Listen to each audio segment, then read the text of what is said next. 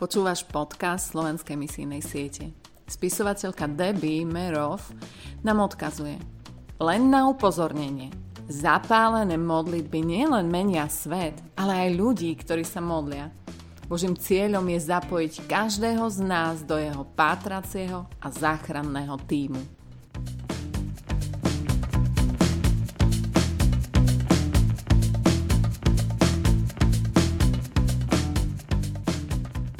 Príslovie 18.20 Z ovocia úst sa síti vnútro človeka. Úroda pier ho nasíti. 26. mája etnická skupina Semendo v Indonézii. Je ich 258 tisíc. Väčšina z nich boli farmári už po generácie. Ich úrodné polia sa rozprestierajú asi 900 metrov nad morom.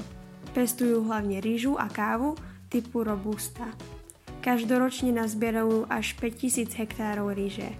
Ich kultúra a zvyklosti sú výrazne ovplyvnené islamom, čo vyjadruje aj napríklad ich hra na tamburíne, miestne piesne a tance.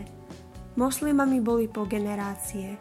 Učenie islamu je silne zakorenené v spoločnosti, avšak tolerujú aj vyznávačov iných náboženstiev. Svetine a islamské školy sú všade s cieľom viesť chlapcov a dievčatá k šíreniu islamského učenia v ich oblasti. Zaujímavosťou je, že ich kultúra je naklonená zvýhodňovať ženy, čo sa týka ich prednosti a autority pred mužmi a aj ich príbuzenská línia sa odvodzuje po matke. Poďte sa spolu s nami modliť za etnickú skupinu Semendo v Indonézii. Oče, žehname tejto etnickej skupine, modlíme sa, Oče, aby si ich požehnal. Hospodine, modlíme sa, aby si sa o nich staral. Oče, modlíme sa, aby si sa im zjavil. Oče, modlíme sa za ľudí, ktorí majú ísť k tejto etnickej skupine, oče, aby boli odvážni, aby sa nedali zastrašiť, Bože, prekažkami, takými prvotnými prekažkami.